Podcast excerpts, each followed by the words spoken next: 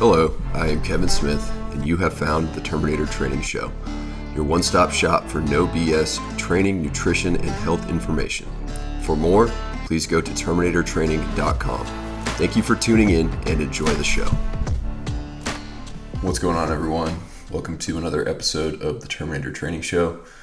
I'm Kevin Smith. Today's episode is going to be a bonus episode on how to train for Special Forces Assessment and Selection, or SFAS.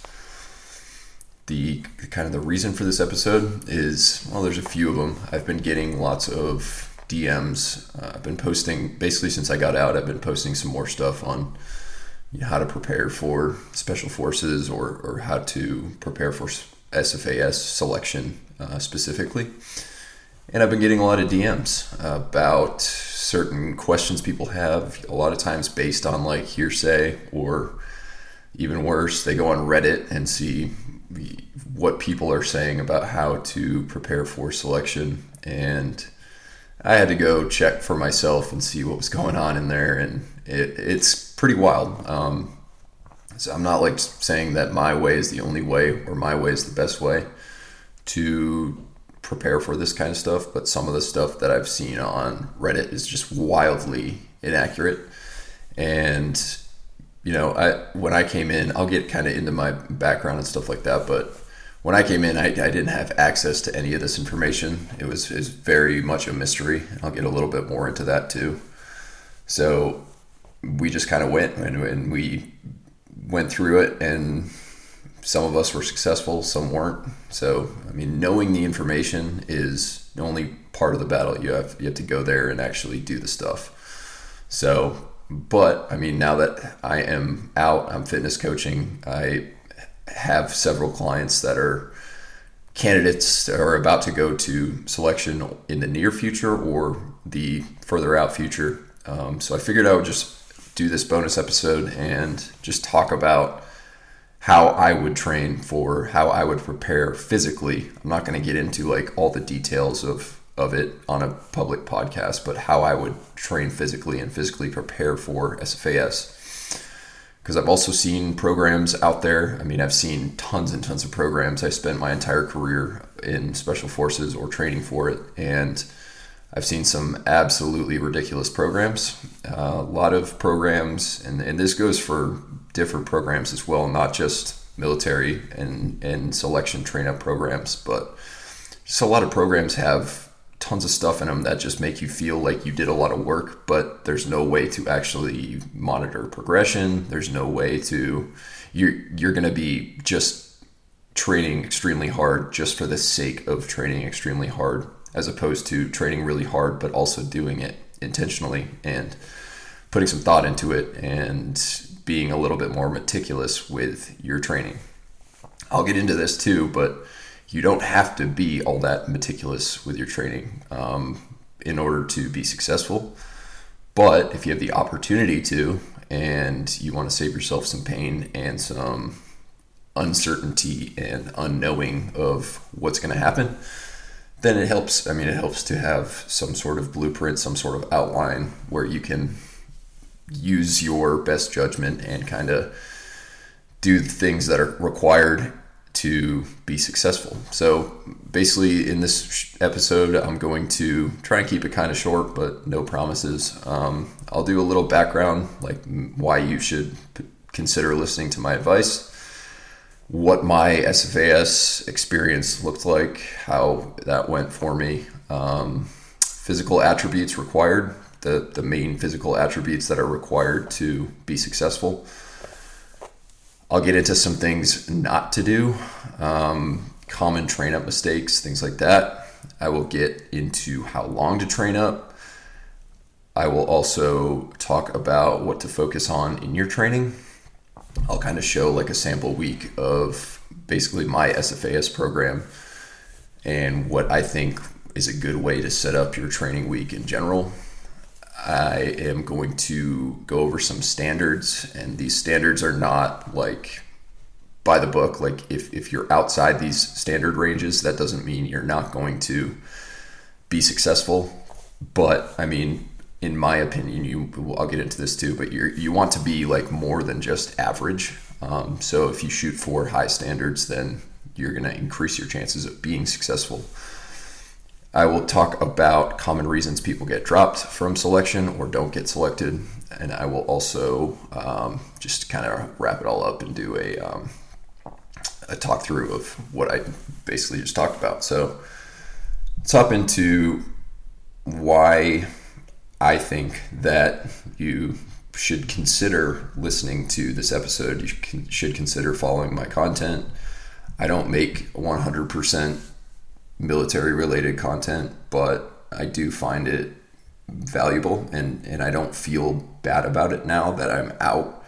I didn't really talk much about it while I'm in. You're, you're not really supposed to be active and have a big social media presence when you are currently in. Um, I kind of did have a somewhat, not, definitely not a big social media presence, but I had a public social media presence but I rarely, rarely talked about it when I was in. But I've been out for about seven, eight weeks now, so I feel comfortable talking about it, and I, I feel like I can bring some knowledge and just some things to consider to the table. So I went to SFAS, and again, I'm going to say SFAS or selection. You can use those just kind of inter- interchangeable. SFAS is just, again, Special Forces Assessment and Selection. It's just way easier to just say SFAS or selection. So I went when I was 22. I was an 18 X ray. 18 X ray is just a fancy military term or acronym, I guess, for your MOS. When you sign an 18 X ray contract, you give yourself a chance to get a tryout for special forces. So you give, give yourself a chance to go through the SF pipeline. And SF, I'm probably going to say that several times too, special forces. Uh, and this is Army Special Forces Green Berets. Um, I am not going to talk about other selections because I just don't have, I haven't been to um, any other branch selections. I have been one to one other Army special mission selection, but I'm not going to get into that on here. But I was an X-ray, so I went to basic training or OSUT, which is basic training in AIT, and then I went to airborne school, and then we got shipped up to Fort Bragg, and I had about uh, like six weeks. I'll kind of get into that in a second, but I had about six weeks to prepare for SOPC, which is which you go to Special Operations Preparation and Conditioning that's where 18 x-rays go before they go to selection. It's a three week course to get you prepared. It's basically like a little mini selection um, just to get you physically prepared better at land nav and things like that. Um, so i spent my entire year my entire 12 years in the military training for going through the qualification course or serving in special forces. So i mean that's really all i that's that's what I know. Like that's that's all I know. I don't really. I've never experienced the regular army, and so I, I don't really know. I, I do know like X-rays have a physical training advantage somewhat over uh, non-X-rays. People coming from units, just because it's you're you're basically given all the opportunities you can be given to physically prepare. Whereas if you're coming from the regular army you go on exercises, you go out in the field, uh, depending on whether your command is supportive of you going to SF or not, giving you time to prepare. I think they should be. I think it's bullshit if they're not, but it's common. Some some people just don't get enough time or enough uh, leeway in order to go train sufficiently for it. And I think that's unfortunate, but it's kind of just how it is. But I will just I'll talk about train up just if you have the ability to train up. That's kind of what I'm going to get into. But basically, I did not set up my own training plan for SFAS. Be, technically, because we went to SOPC, which they set up all your training for you, and you just do what, what you're supposed to do at SOPC uh, for the three weeks prior. But I had the luxury of having about six weeks between the the end of airborne school and when I began SOPC to include like Christmas break. Um, I, I, finished airborne school the day before Thanksgiving and I started SOPC in January. So I had some time. I did a lot of training. I had about 5% of the training and human performance knowledge knowledge that I have now back then. so I just trained really hard and didn't consider all that much. I also just didn't know, so I just rucked and ran a lot and did a, someone told me to do a lot of carries and that's what I did and I was successful. Um, I was a, a very small I've been getting a lot of questions about it, am I strong enough? Like, hey, are these weightlifting numbers, these weight room numbers, enough for me to get selected? And in most cases, it's yes, because when I went, I was six foot one. Well, I still am six foot one, but now I'm about 195. I was about 170 pounds when I went, maybe not even, maybe even in the 160s. I was very, very, very skinny, and I was not very strong. Um, my I probably had a 225 pound back squat and it was probably ugly. I had a 315 ish deadlift and it was probably pretty ugly. I really didn't like do strength training. All my workouts were mostly either cardio or they were like circuit style training where I would just do like sled pushes, some Olympic lifts, also ugly, uh, lots of body weight calisthenics and things like that. Um, so like I was not very strong at all, but I was strong enough. Um, and I also was strong at the right things. I could carry things for a long period of time. Like, even though I was pretty skinny, I just had like a, a good amount of strength endurance, which I'll get into kind of some of the ways to build that in a little bit. But basically, what I'm saying is, unless you're just like a, a gazelle, uh, elite endurance runner, that was my alarm. I set my alarm for 5:30 every morning. I almost never sleep till it, but yeah, here we are. So, unless you're like a elite endurance runner and you struggle carrying a ruck or you really really are not strong at all like you can't even do like the acft events you can't carry uh, somewhat heavy weight for long periods of time then you're probably strong enough you don't have to be a superstar in the weight room so basically when I went, I was this was like completely unexpected. I didn't not really know what to expect. I thought everyone was going to be like an elite athlete and like an all-star. You don't have to be a former division 1 athlete. You don't have to be a former triathlete. You don't have to be a former CrossFit Games competitor in order to be successful. Um, when I went, I won every endurance event. I was the top finisher in every endurance event. So basically, like my we did the APFT, the physical fitness test back then, which is just two minutes of push ups, two minutes of sit ups, and a two mile run, and then also pull ups, max dead hang pull ups. I did about 90 to 100 reps on push ups and sit ups, which basically throughout my career, I would always get around that. Um, I did a 1052 mile. I was the, I probably won the two mile by at least 20 seconds. Um, and I did 20 dead hang pull ups, which is, you know, not elite, but it's a solid rep count for pull ups. Um, for, for the graded events, like the first week is all just like graded events, rucks and runs.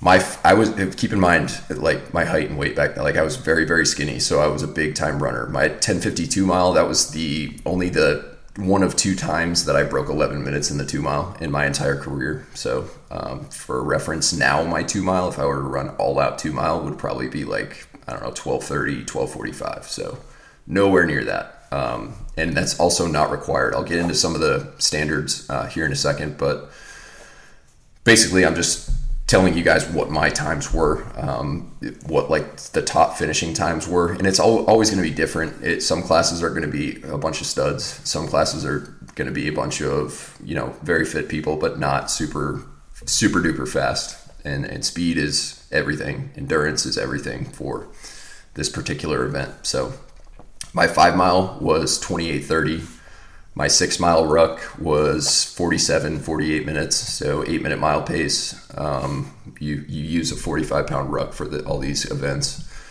and my 10 mile was an hour 25 so pretty quick pretty speedy um, again th- those were the top finishing times and you don't need to be uh, and I also don't know if these were exact distances. They don't tell you, or at least they didn't when I went. So these were just what I was guessing based on my previous experience running known distances, and that you have a watch, you have like a Timex watch, so you, based on your time, based on your previous experiences, you kind of can just guess that it was a five mile run.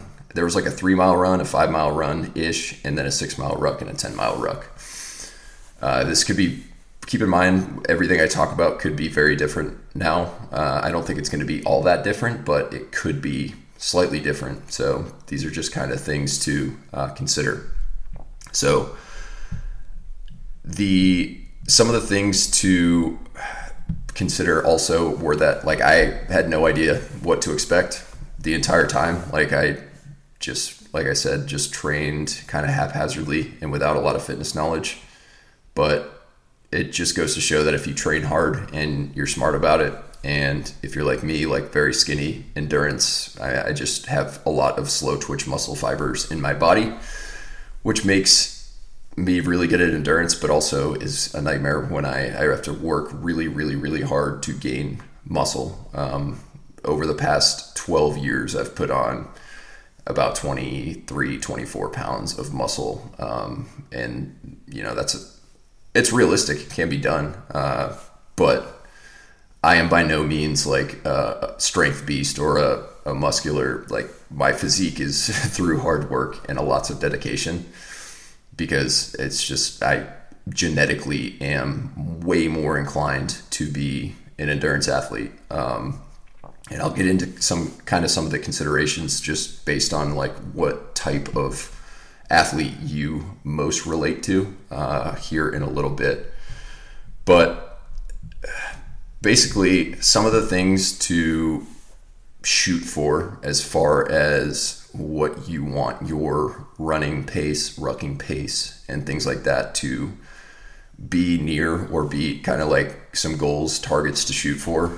Obviously, you want to do as well as you can in the ACFT, which I believe is like a modified ACFT, hand release push ups, pull ups, a plank, and a two mile. I think that's it.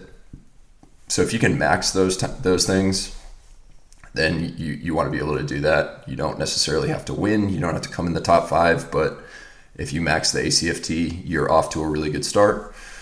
And then if you can run seven minute miles, so a 35 minute five mile, you're doing great. But even if you're 730 um, and you're good at some other things, then you, you should be fine. You got to break 40 minutes for sure. I would aim to be well under that, but you don't have to be a elite runner. So, and then if you can hold like a 14 minute rucking pace, that's excellent as well. Like basically, no matter how far you're going, for shorter rucks, you should be able to hold the pace faster than that. 11, 12 minute miles, solid. Um, but if if you're going longer, 10, 12 miles, and you can hold a 14 minute pace, you're doing well. And for some people, that's, I mean, if you're taller and you have longer strides and you practice ruck walking a lot, which I'll get into, um, you can do that walking. You can do a 15 minute pace walking and then maybe trot down hills and you're good to go. But I highly would recommend not shooting for the minimums and shooting for uh, much faster times than these, really going hard and not trying to be the gray man. A lot of people say that it's great to be the gray man, you don't want to stand out, and I wholeheartedly disagree for that with that. You don't want to stand out for bad reasons because you're unfit or you're just not a good team player or you have attitude problems or anything like that. But if you stand out for good reasons, you are increasing your chances of you, you want to do everything you can to increase your chances of getting selected. If they come down if it comes down to the end and you're still there and they're deciding between you and maybe some other guy, like are you on the edge or or not? you don't want that. You want to be a, a no brainer, basically, by the time you get to the end. Like, you definitely, for sure, crushed everything and you made it. That's my opinion. Um, some people don't have that opinion, but that, that is definitely mine. So, I would be able to shoot for those times. Um, and then also, you, you need to do more than that. You need to be able to also carry a ruck, have a ruck on most of the day, every day for three straight weeks. So, it's not just being really, really fast in the first week. It's being able to walk and stand and move with a ruck on at a like kind of a slower pace. Like you need to be able to do that for three straight weeks. You need to still have a lot of gas left in the gas tank by the time you get to the third week team week um, or else you're just going to really struggle. You're going to not be an asset. You want to be an asset to your team. You don't want to be a liability. So being able to do that for a, a lot longer than just the first week is extremely important so, some of the physical traits that you are going to aim to have for selection, a lot of people just try and train for every physical trait, and that's a good way to train most of the time. You want to be very well rounded, but there's only specific things that are required at selection. So, these include endurance, obviously, is number one. Aerobic cardiovascular endurance is extremely important. Being able to ruck, being able to run, and like I said, just being able to wear a ruck all the time. Strength. You want to be strong, but you don't have to be superstar powerlifter strong.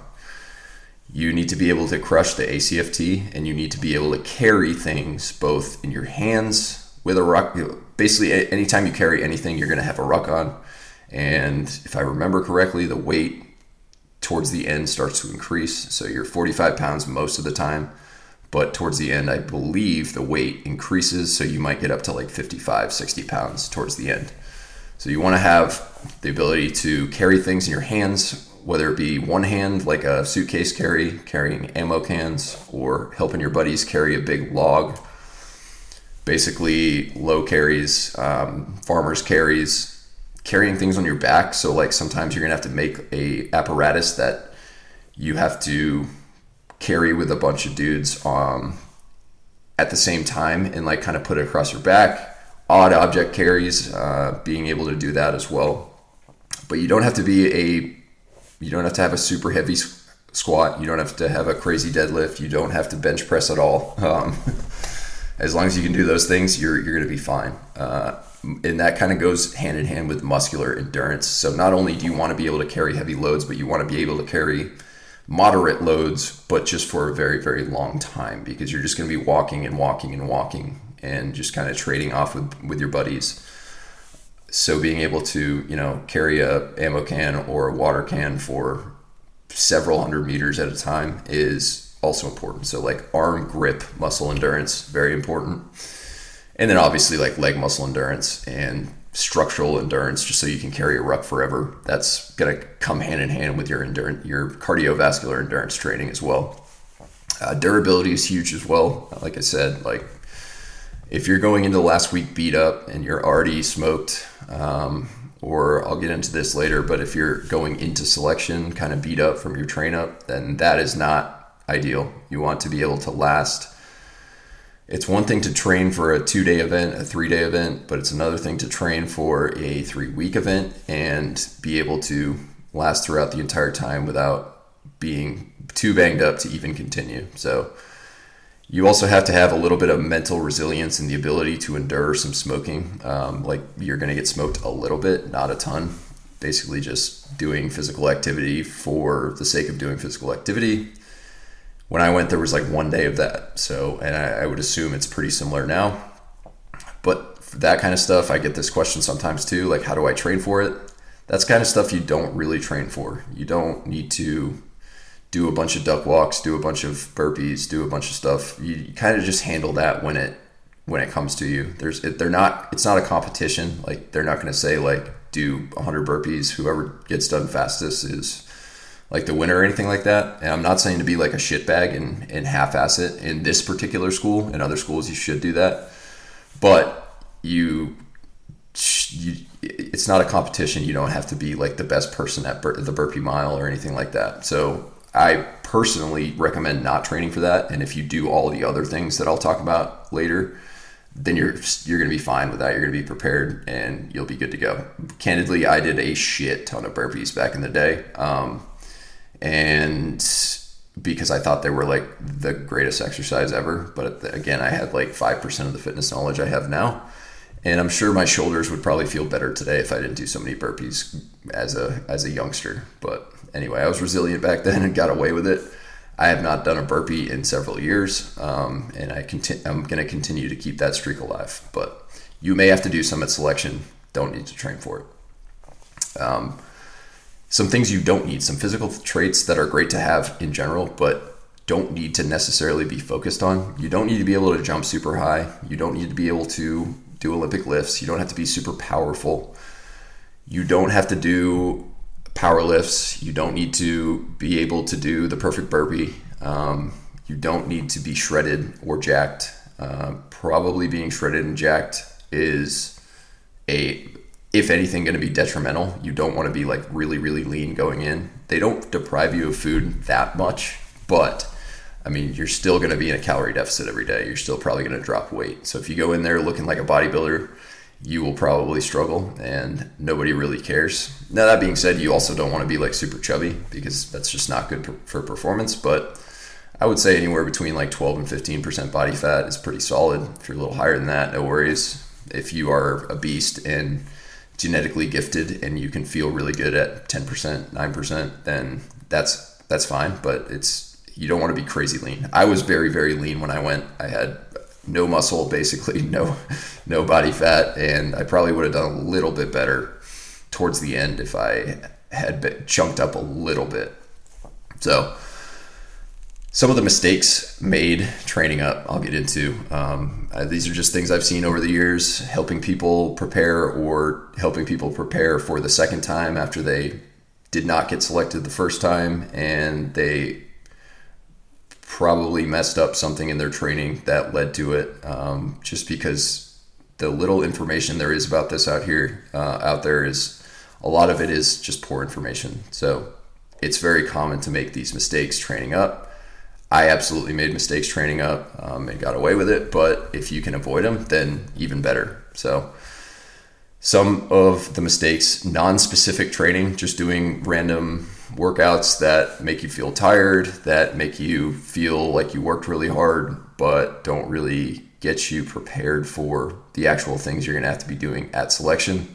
So, like Olympic lifting, Metcons, squat, bench, deadlift, like really heavy not nothing wrong with doing a squat movement, a bench or pressing movement, and a hinging movement, and you absolutely should do that as part of your train up because those are just basic strength fundamental movements. But like you don't have to be going and doing like high powerlifting totals at all. So, and then like a lots of non rucking and running conditioning. So like a bunch of swimming, a bunch of biking, a bunch of other stuff. Um, you can do some of that for sure, and I recommend it. I have it in my program, but most of your training should be more specific.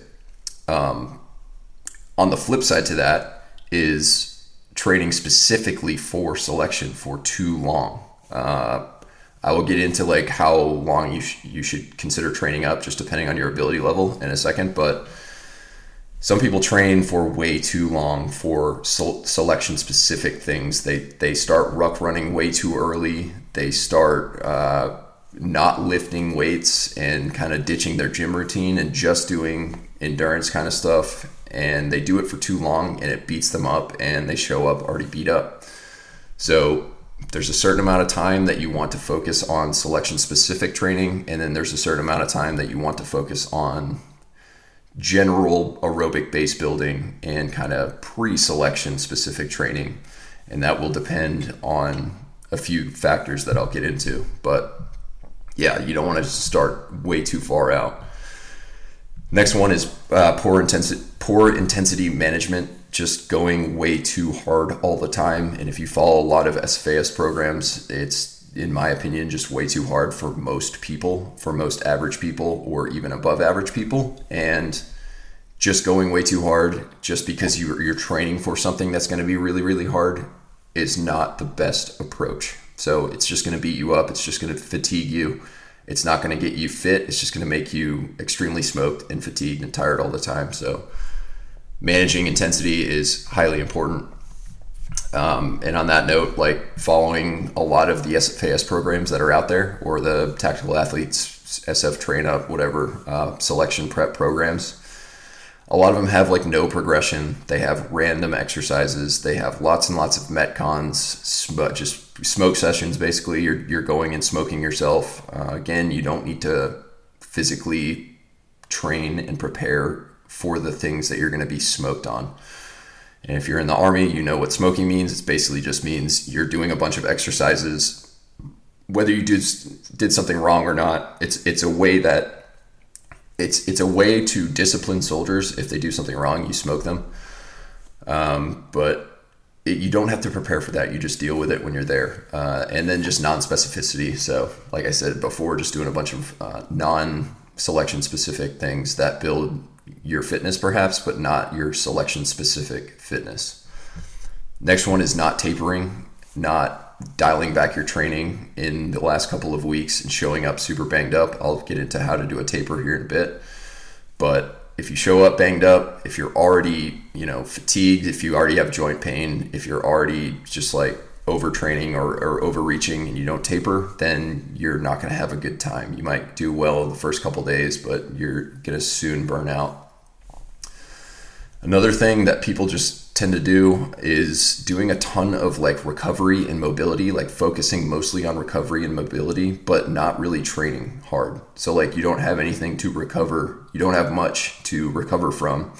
And you're doing all this mobility. Mobility is certainly important, but it shouldn't be the brunt of your training. Uh, most of your training should be like lifting in a full range of motion and doing your endurance train up properly and getting lots of sleep, getting great nutrition, and not really, you shouldn't be spending hours per day focusing on mobility. Uh, ten, in my observation, people who tend to do more mobility than actual training, they are actually more um, prone to injury. It's kind of like this weird, coincidental, ironic thing, but that's just what I've seen. People who are just, they spend 45 minutes warming up and then they spend 30 minutes lifting that in my experience just makes you more prone to injury where you should spend you know 10 to 15 minutes warming up and or if if that and then the rest of your time training. And do a little bit of mobility throughout the day for sure just to feel good and keep your joints moving the, the way they should and building up your stability and resi- resistance to injury. But it doesn't have to be overdone and then some people just like don't train at all. They think they're showing up for like Boy Scout camp. That's pretty uncommon, uh, I would say, especially these days because there's information on it. But you'd be surprised. I mean, you're probably when you if you go, you're probably going to see some guys that you're like, dude, did you even know like what you were coming to? Because it's bad. Um, and if you're an 18 X-ray and you haven't joined, you haven't gone to basic yet, you're going to show up to basic and just be blown away by some of the lack of fitness of people, not necessarily 18 x-rays, but just people that are going to basic training. Uh, there was a guy in my class who could not do five push-ups the first day and he ran like a 17 30 one mile. We did a one mile run as our first pt test. So it'll blow you away. It's it's really crazy but no one's going to show up to selection like that but there will be some unfit people that like literally didn't prepare so let's get into how to train up.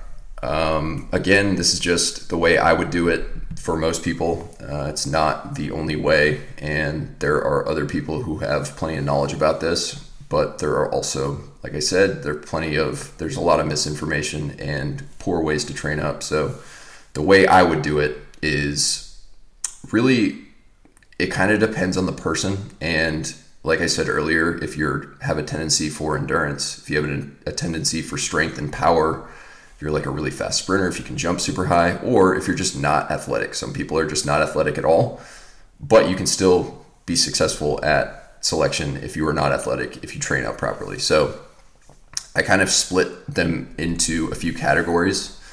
There's the endurance monster who is also strong enough the, this is like the ideal candidate. So this is kind of what I was. I was very good at endurance. I wasn't super strong by any means, but I was strong enough for the things I needed to be strong at. Uh, this type of person does not need a long train up at all. Uh, some of these people, like there are guys out there that could literally get told right now that are going to selection next week, and they would they would pass it. Uh, so it's it's kind of rare, but I would still recommend training up for like four to eight weeks. Uh, this person, you're assuming they already have a very very good aerobic base. They can already you know they're already running 30 to 50 miles per week. They already can move with a ruck on. They already do carries. They do all this stuff in your in their regular training program. I would still recommend you know giving it a, at least a month, maybe two months of, of dedicated specific selection specific train up, which I'll get into in a bit. But they don't need to start training way, way out. That's kind of like the ideal selection candidate. It's also just less common that people are like that. So, a strength, uh, someone who's like a strength beast, like very, very, very strong, potentially a former college football player or someone who just lifts a lot of weights, can can move a lot of weight, has a lot of muscle mass, but maybe isn't great at endurance. This type of person, I would recommend starting to build your aerobic base. So, not selection specific training, but like starting to build your aerobic base by doing more runs and more rucks six to 12 months out from selection, just depending on where, what your times are right now, your run and ruck times. So, again, you're not like ditching the gym, you're not only running and rucking and doing ACFT stuff but you are starting to focus on building that aerobic base. That way, when you start selection specific train up, you have something to work on and or you have something to work off of. You have a starting point. You're not just starting three months out and building from nothing, if that makes sense. So those guys are actually pretty common. Usually those guys are really good at rucking because they're just so strong and but not great at running unless they really work at it. Um, and then you have an endurance beast, but relatively weak. So think like a former college track athlete, a former triathlete, someone who's just a can run and potentially ruck forever. But a lot of times these guys are super fast at running, but struggle with rucks because of the weight.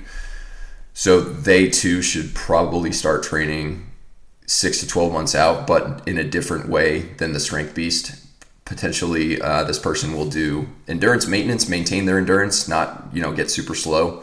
But for this person, it's it's really easy to do that just because they're genetically gifted in that area. So they really want to start building their strength, their ability to ruck, their ability to carry things, and things like that. And then you have the non-athlete, uh, just no one like someone who's not gifted at anything in particular they should also start probably training strength and a mixture of strength and endurance six to 12 months out.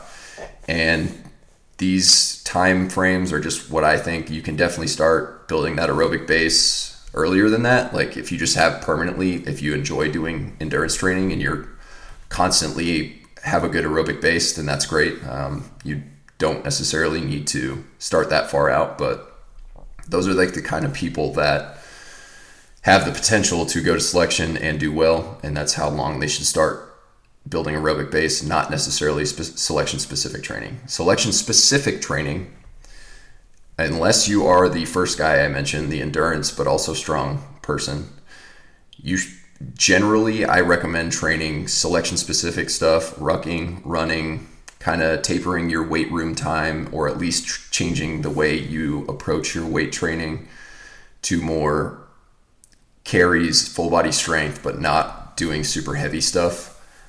I would say anywhere from four months to three months, eight to 12 weeks, potentially, maybe out to 16 weeks uh, is a good sweet spot for that. My program, SFAS program, is 12 weeks, um, but you can certainly train longer than that or a little bit longer than that, but you can also train less than that.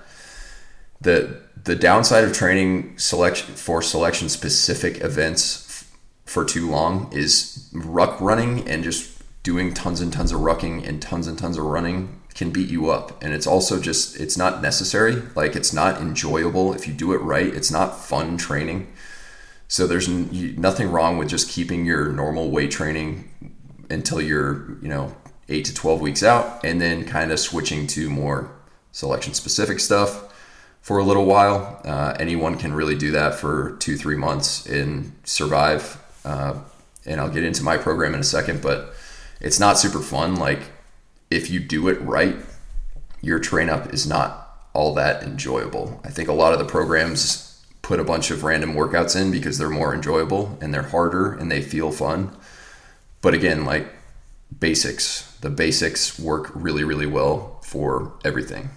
Basically, you need to be able to crush rucks, runs, ACFT with pull ups, the modified ACFT with pull ups, lots of carries, lots of full body strength. Uh, other things that you should include in your program potentially uh, if you have a tendency for lower leg or knee issues. So think shin splints, uh, foot stress fractures, knee pain, things like that. Just lower leg maintenance. So tib raises, calf raises, backward sled drags, and strength your strengthen your hamstrings, things like that. That'll just keep your lower legs a lot more resilient and that can be done with low intensity, high volume, like very fre- frequently.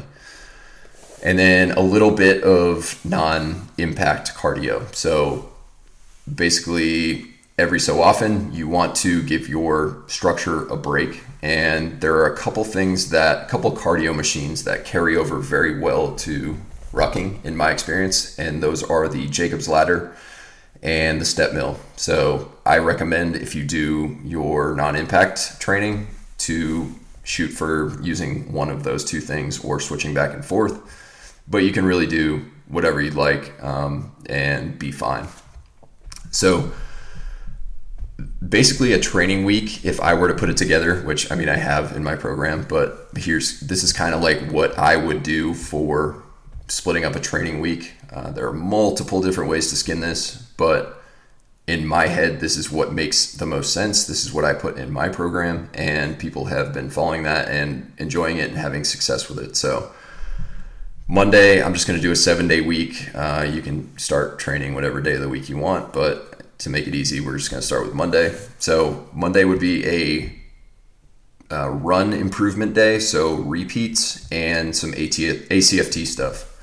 So 400 meter repeats, 800 meter repeats, 1K repeats, mile repeats, whatever whatever you struggle with the most. So if you struggle with like a two mile run, you want to keep your repeats a little shorter, 400 to 600 to 800 meters. If you struggle with longer distance, then you want to consider doing some longer um, repeats, 1K repeats, mile repeats and things like that. Some people are really good at like a two mile, but like when they get past three miles, they start falling off, and those that's when longer repeats can come in handy. So you want to. A lot of people mess these up too. You really want to consider the word repeat. You want to be able to repeat your effort every time you do it. So if you're doing eight 400s and you go all out on the first one all out on the second one, you're just going to get slower and slower every time. That's not a repeat. And you're also not going to get better at running because you're just going slower and slower and you're fatiguing the hell out of yourself.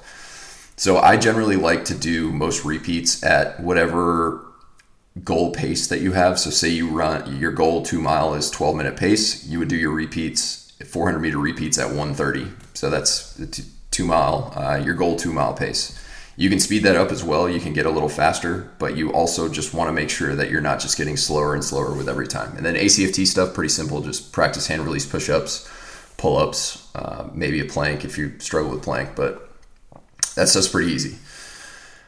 For the rest periods on repeats, I like to start with a one to one work to rest. So if you take a minute 30 to do your 400, you rest a minute 30, and then you can manipulate either the speed or the number of repeats you do or the distance of repeats you do or you can manipulate the rest periods as you go through. Um, that's what my program does. It manipulates a few different variables. I don't recommend manipulating like two or three of them all like each week i just recommend kind of focusing on one per week and going from there. But tuesday a just like a full body upper lower uh, lift doing joint friendly exercises, some a lot of single leg stuff, not super heavy, high percentage of your one rep max, high RPE stuff.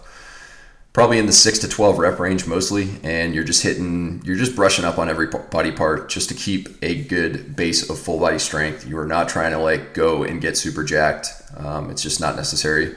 And then potentially some recovery cardio or if you struggle with rucking, you can potentially do a heavy ruck that day just a heavy, slow ruck and walk the entire time. It'll just get you, if you if you struggle having a ruck on all the time, doing spending more time during train up wearing a ruck, not necessarily doing hard ruck runs, but just wearing a ruck, that will help you build your uh, tolerance to that kind of stuff. So Wednesday, I call it Weightless Wednesday. It's a non-impact day. You're doing long zone two, Jacob's ladder or stairmaster or whatever cardio you'd like. I would say anywhere from I think my program starts at like 60 minutes and goes up to 90 minutes. Uh, you can go longer than that if you want to. These are like very low stress. I mean, they're boring and hard, but they're also like pretty low stress. You can kind of do that stuff forever and it'll just help your recovery as long as you stay in zone two and, and keep your intensity low.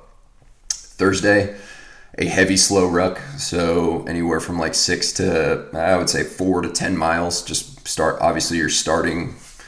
You're starting low and building up on it over time and you can wear anywhere from like 50 to 60 maybe 65 pounds and again you're just walking um, you want to throw in some carries as well too. You can throw in carries on your full body lift day on Tuesday. You can also throw in some carries after a ruck. And I mentioned the carries earlier. Multiple different forms of carries. Uh, single arm suitcase carries, uh, farmers carries, odd object carries. Just rotate what you do and get really good at them for the most part, you, you don't have to do super heavy stuff. Just I would kind of focus on doing moderate weight and longer carries. Friday would be a another full body day. I like to recommend lifting full body twice per week. But if you're very weak and you're already really good at endurance, you can kind of add another full body day in, or you can even do four days per week, upper lower. It's this is kind of just for the average person. You don't need to be crazy strong. Uh, you're just kind of at this point, you're just kind of at strength maintenance. You're not trying to gain a bunch of strength in the last couple months before you go. If you haven't done that yet, that's why I recommend if you're weak to start, you know, building that strength well before you actually start specifically training for selection 6, 12, 18 months out. Then Friday, uh, oh, and also a tempo run on Friday. So tempo run or a fartlek run, basically you are running. It's basically this is to prepare you for a five mile run or whatever. You're you're running at a comfortably hard pace. You're not going super anaerobic. You're kind of staying at that threshold line, but it's also much harder than zone two. And you can also do a uh, a fartlek run where you alternate different speeds. You can mess around with both of those. But my program has each of them just depending on the phase and a tempo run is a little bit more mentally stressful than a fartlek run. Fartlek runs are actually pretty fun because you just you you know you're gonna even if you're going hard, you know you're gonna be able to slow down in a second and recover. So both of those are highly effective and great. And then Saturday would be a long ruck, a long ruck run. You can also do that tempo run the day prior. You can move these lifts around or these sessions around just based on like how your week is structured. But Saturday long ruck, or you could do Saturday off if you're smoked from the tempo run and do a long ruck on Sunday. That's also another option. Or you can kind of alternate weeks back and forth. I do like doing it the day after the tempo run because doing a long ruck on fatigued legs occasionally is a good idea because when you're at selection, you're going to have fatigued legs after the first couple of days. So if you can crush a long ruck with already fatigued legs, you're going to be doing great. However, you also want to consider recovery and not overdoing it. So listen to your body, kind of thing, and uh, you should be good. Long ruck. Usually, I recommend most people at least every other week do a good amount of ruck running, uh, just one day of ruck running. You don't necessarily have to. However, I certainly did when I prepped. And if you can recover from it and know that like ruck running is not the best thing for you, but it's also when you're trying to get selected, it is to really increase your chances of being able to because if you never practice ruck running and you get to a timed event and you ruck run for the first time, it's going to be a rough day for you. So a lot of these rucks, I would say like first half of it mostly walking or you can just walk the downhills in the flats and, or run the downhills in the flats and walk the uphills, which I would recommend for the most part anyway. Rucking uphill, uh, ruck running uphill can be very fatiguing. So that would be the Saturday. And then I would just continue to do similar weeks to that, obviously with progression, build on it each week. Potentially take a deload um, when you're five to six weeks out. That's probably a good idea. My program has a deload about six weeks out, and doing that will just where you just you're basically for a deload, you're reducing the volume and or the intensity, and you're giving your body a rest. You come back into the next week, and you're just ready to roll. Also, it's just good for like a mental break as well. So that that program is not perfect for everyone, not even close. Um, there are some options that you can kind of make some adjustments to it, just based on your abilities. If you suck at running, you can throw an extra run in or two. If you suck at rucking, you can throw an extra ruck in or two. If you are weak, you can throw more lifting in. If you are uh, really, really good at running, really, really good at rucking, and but you struggle with strength, you can make it a three day split or upper lower four day split. Totally, all those are options. Um, you just kind of have to like manipulate the intensity and some of move some of the workouts around. But that's generally like a good base of a program. So,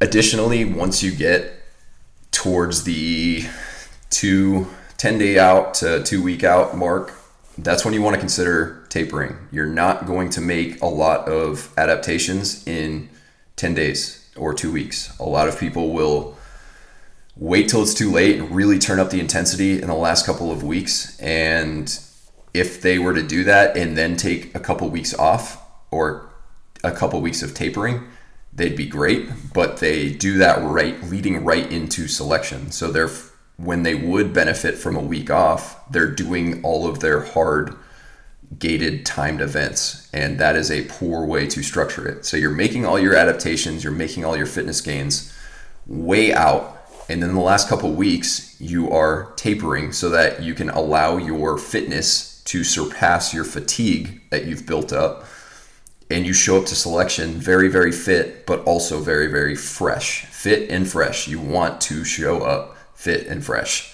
So a taper, again, like 10 days, maybe two weeks, you are dialing back the volume, definitely, uh, potentially the intensity, but I, I personally like to keep the intensity high. I, I personally like to have keep doing like fast runs, fast rucks, but just way less volume, significantly less volume, probably like the first taper week, half the volume that you did in your week prior, and then the, ne- the next taper week, potentially a third of it or a quarter of it, like very little. You want to stay moving. You don't want to just taper and sit still and do nothing, but you you certainly want to give your body some time to recover. So your your hardest session should not be five days before you go or three days before you go. Absolutely terrible idea. Um, a lot of people do that, but it's it's not a good idea at all. So I'm going to get into a couple of reasons why people get dropped without getting into too many specifics. But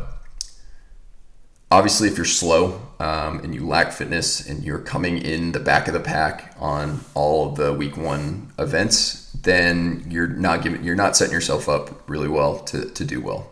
Another reason, injury. Some people get injured because usually they show up banged up, but also bad luck happens. I mean, you're out uh, walking around at night in the woods with a ruck on. You can't see anything. You don't have nods on, and there are some hazardous places to step, to, to say the least, in that area when you're doing uh, land nav training.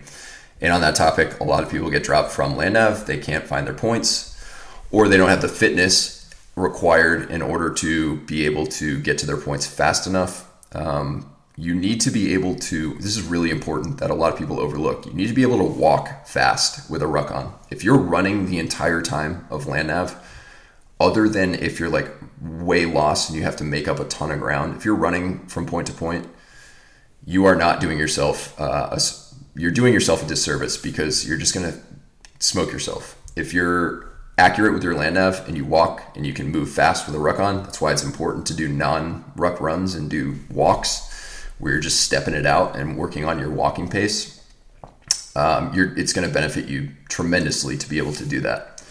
But obviously, like some people, just they're hopeless at land nav. They can't find their points. It doesn't matter how fit they are, uh, and that that's a very common reason to get dropped. Next one, if you're terrible team player, uh, if you have a bad attitude, if you are not, if you don't step up and take the lead when you are supposed to, or if you are arguing with teammates, or if you're not carrying your weight, basically being a shitty teammate, that's going to get you dropped um, or a non-select uh, because your peers are not going to rate you well. The cadre aren't going to rate you well, and no one wants you want you want assets. You don't want liabilities. So also like some people uh, the last thing that gets people dropped they just kind of skated by. They stayed under the radar the entire time and like i said earlier they get to the end and they're like hey does anyone know anything about this guy? And if you were super gray man and never did anything outstanding and was just like average to below average the entire time but you hung on to the end which happens uh, you'll be a non-select. And we don't want that. That would suck to have to go through the entire thing and be a non-select. Usually you get invited back but i personally wouldn't want to do it again if I didn't have to. So, all that being said, let's wrap this up. Um, you want to train hard, but you also want to train smart. You want to show up physically and mentally ready. It's not a very difficult, overwhelming course. Uh, you don't need to be great. You don't need to be an all star. You need to be good enough. It helps to be at the front of the pack or towards the front of the pack, but it's not required. Um, and it does, you want to be standout for good reasons. Being a gray man, you still may get selected. That's fine. Better than not getting selected. But in my opinion, you want to stand out for good reasons. So if you need help um, doing this, send me a DM. Uh, about half of my clients right now are SOF candidates. They're prepping for selection. And I do have an SFAS program that you can purchase and follow that, and that will get you ready. Basically, the week I talked about, that's very similar to the week uh, each week in my program, and people have had success with that. It's probably going to look very different than any other SF program that you've ever seen, but it's that's for a reason. Like it, it I put a lot of thought, a lot of time into it, and um, not only am I like did I do this for 12 years, but I also have been obsessively studying human performance and practicing things on myself, helping people prepare for SFAS and also other SMU selections with pretty good success rate. So like I, I know everything I put in there is for a reason. Like lots of thought went into it, and it, it's in order to get you prepared for the things that you need to pre- be prepared for. So if you need any help, if you need uh, any direction, you're welcome to DM me or send me an email or whatever um, you'd like. My Instagram handle is Terminator underscore training, and I am happy to steer you in the right direction. And if you're interested in coaching, that is an option as well. We can chat about that too. So, anyway, I uh, hope that was an informative episode, and I hope you guys got something out of it. And I will be back soon with another podcast show. And until next time, Terminator out. Thank you for listening. If you like this show and want to start crushing your goals, please subscribe so you don't miss an episode. And for more fitness content, follow me on Instagram at Terminator underscore training or check out my website, TerminatorTraining.com. All right, guys, Terminator out.